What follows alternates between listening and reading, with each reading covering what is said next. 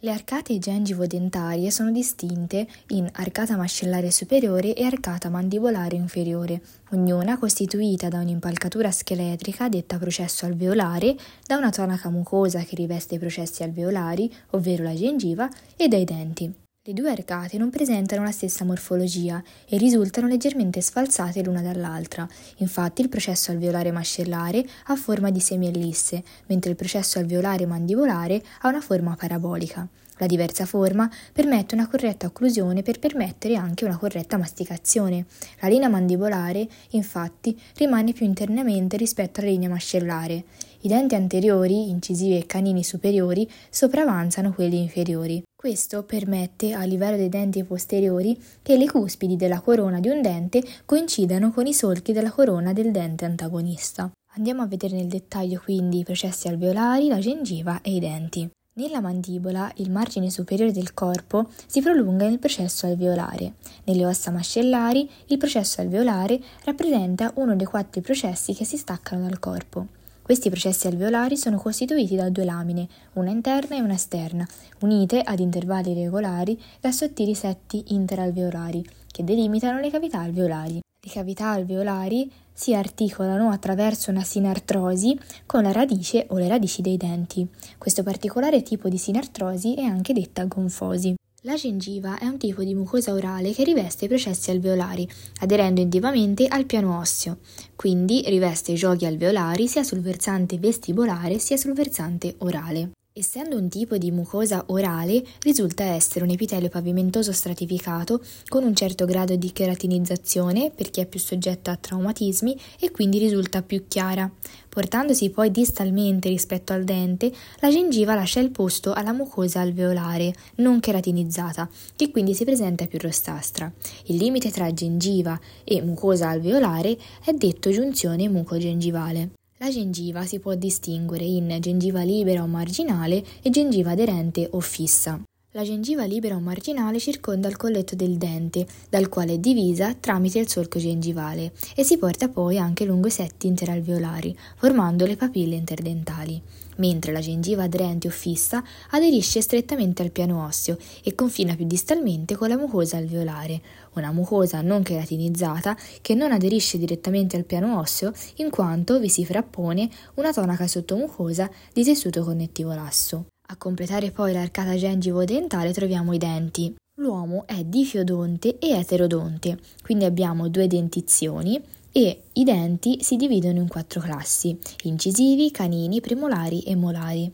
La presenza di diverse specializzazioni è dovuta alla loro diversa funzione. La prima dentizione è quella decidua o di latte ed è costituita da 20 denti, 5 per ogni emiarcata che è formata da due incisivi, un canino e due molaretti. Si origina circa sei mesi dalla nascita e si completa intorno ai 2-3 anni. La seconda dentizione è quella permanente ed è costituita da 32 denti, 8 per ogni emiarcata, costituita da due incisivi, un canino, due premolari e tre molari. La sua formazione inizia intorno al sesto anno, con la comparsa dei primi molari, e termina intorno ai 20-25 anni, con la comparsa dei denti del giudizio, l'ottavo dente, ovvero il terzo molare, che però non è sempre presente.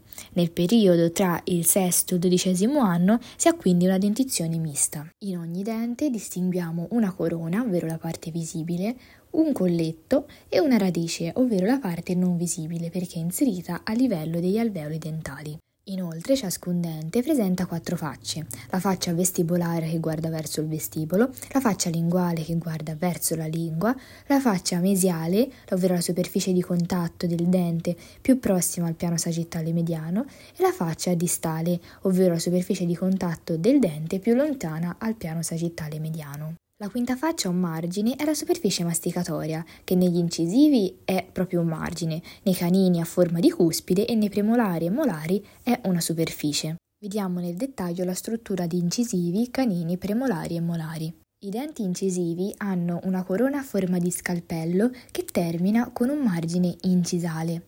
La radice è unica e di forma conica e la loro funzione è quella di incidere il cibo. Il dente canino ha una corona di forma piramidale che termina con un'unica cuspide un po' appuntita. La sua radice è molto pronunciata, soprattutto nei denti dell'arcata superiore. Questo infatti determina a livello della faccia anteriore del corpo del mascellare un gioco alveolare più pronunciato che alla bozza canina. La sua funzione è quella di fissare e lacerare il cibo. Il dente premolare presenta una corona di forma cilindrica che termina con una faccia masticatoria ovvero la superficie occlusale che entra in rapporto con la faccia corrispondente del dente antagonista nella situazione di occlusione. Su questa faccia osserviamo due cuspidi, una guarda verso il vestibolo, quindi è la cuspide vestibolare, e una guarda verso la lingua, quindi è la cuspide linguale. Le due cuspidi sono separate da un solco, il solco mesio-distale. La radice in genere è unica, ma diviene bifida in prossimità dell'apice. Infine, i denti molari presentano una corona più tozza di forma cubica che termina con una superficie masticatoria.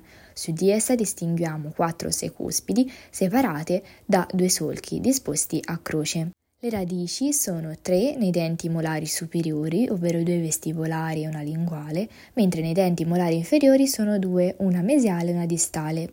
Le dimensioni diminuiscono in senso antero-posteriore. Vediamo adesso la morfologia interna del dente. A livello della corona è presente una cavità che ripropone la forma del dente, ovvero la cavità o camera pulpare, poiché contiene la polpa dentaria che si presenta riccamente vascolarizzata e innervata.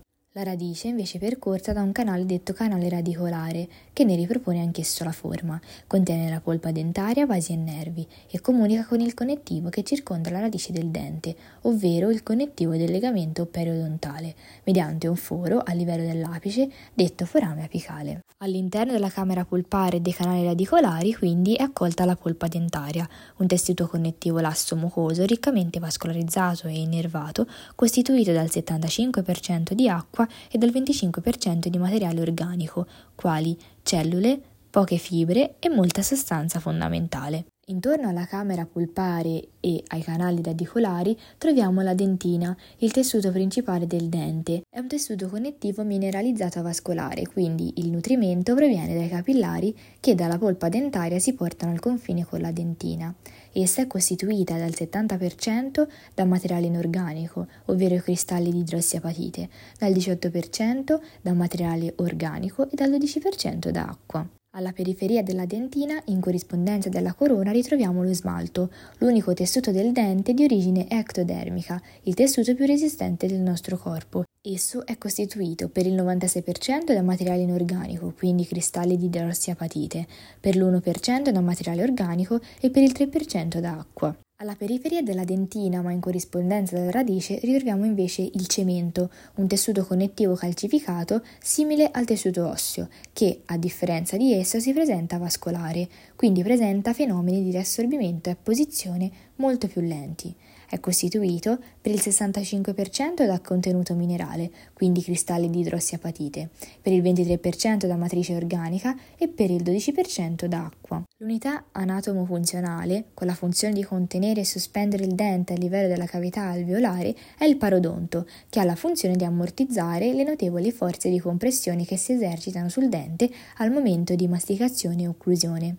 Queste forze di compressione sono trasformate in forze di tensione che stimolano il metabolismo osseo. Il parodonto è costituito da tessuti molli come gengiva e legamento periodontale e tessuti duri come il cemento e il tessuto osseo alveolare. Il legamento periodontale è un tessuto connettivo fibroso che occupa lo spazio periodontale. Esso è responsabile della sinartrosi fibrosa caratteristica del dente. A livello del forame apicale si continua con la polpa dentaria, mentre in prossimità del coletto del dente si continua con la tonaca propria della gengiva. Quindi ha funzione ammortizzante, trofica, protegge i tessuti circostanti da eccessive sollecitazioni e rileva la pressione masticatoria. I denti sono vascolarizzati dall'arteria mascellare interna, ovvero il ramo terminale dell'arteria carotide esterna. L'arcata inferiore è vascolarizzata dall'arteria alveolare inferiore, ramo del tratto mandibolare dell'arteria mascellare interna.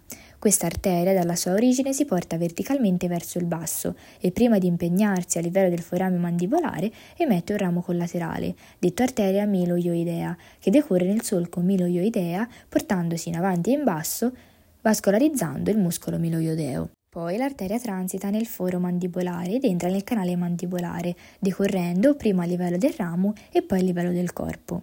In corrispondenza di ogni cavità alveolare, l'arteria emette un ramo collaterale. All'altezza del secondo dente premolare, l'arteria stacca un ramo collaterale detta arteria mentale, che si impegna nel canale mentale ed esce mediante il forame mentale, a livello della faccia anteriore della mandibola, dove si distribuisce la regione del mento e si anastomizza con l'arteria labiale inferiore e l'arteria sottomentale mentale. L'arteria alveolare inferiore poi si continua come arteria incisiva, decorrendo nel canale incisivo e a livello del piano mediano si anastomizza con l'arteria controlaterale. L'arcata superiore è vascolarizzata dall'arteria alveolare superiore e posteriore, ramo del tratto pterico-palatino dell'arteria mascellare interna. Si origina a livello della fossa pterico-palatina e si porta in avanti raggiungendo la tuberosità del mascellare, dove sono presenti i forami alveolari superiori e posteriori. Prima di raggiungere i forami stacca dei rami che vascolarizzano la mucosa del seno mascellare e si portano in avanti staccando in corrispondenza di ogni alveolo dentale un ramo collaterale. L'arteria infraorbitaria, ramo collaterale del tratto pterico-palatino dell'arteria mascellare interna, dalla sua origine si porta in alto e verso l'avanti, impegnandosi nella fessura orbitaria inferiore, raggiungendo il pavimento della cavità orbitaria. Qui decorre nel solco infraorbitario e si impegna nel canale infraorbitario, fuoriuscendo tramite il canale infraorbitario, localizzato inferiormente al margine infraorbitario, vascolarizzando la guancia e la regione laterale del naso.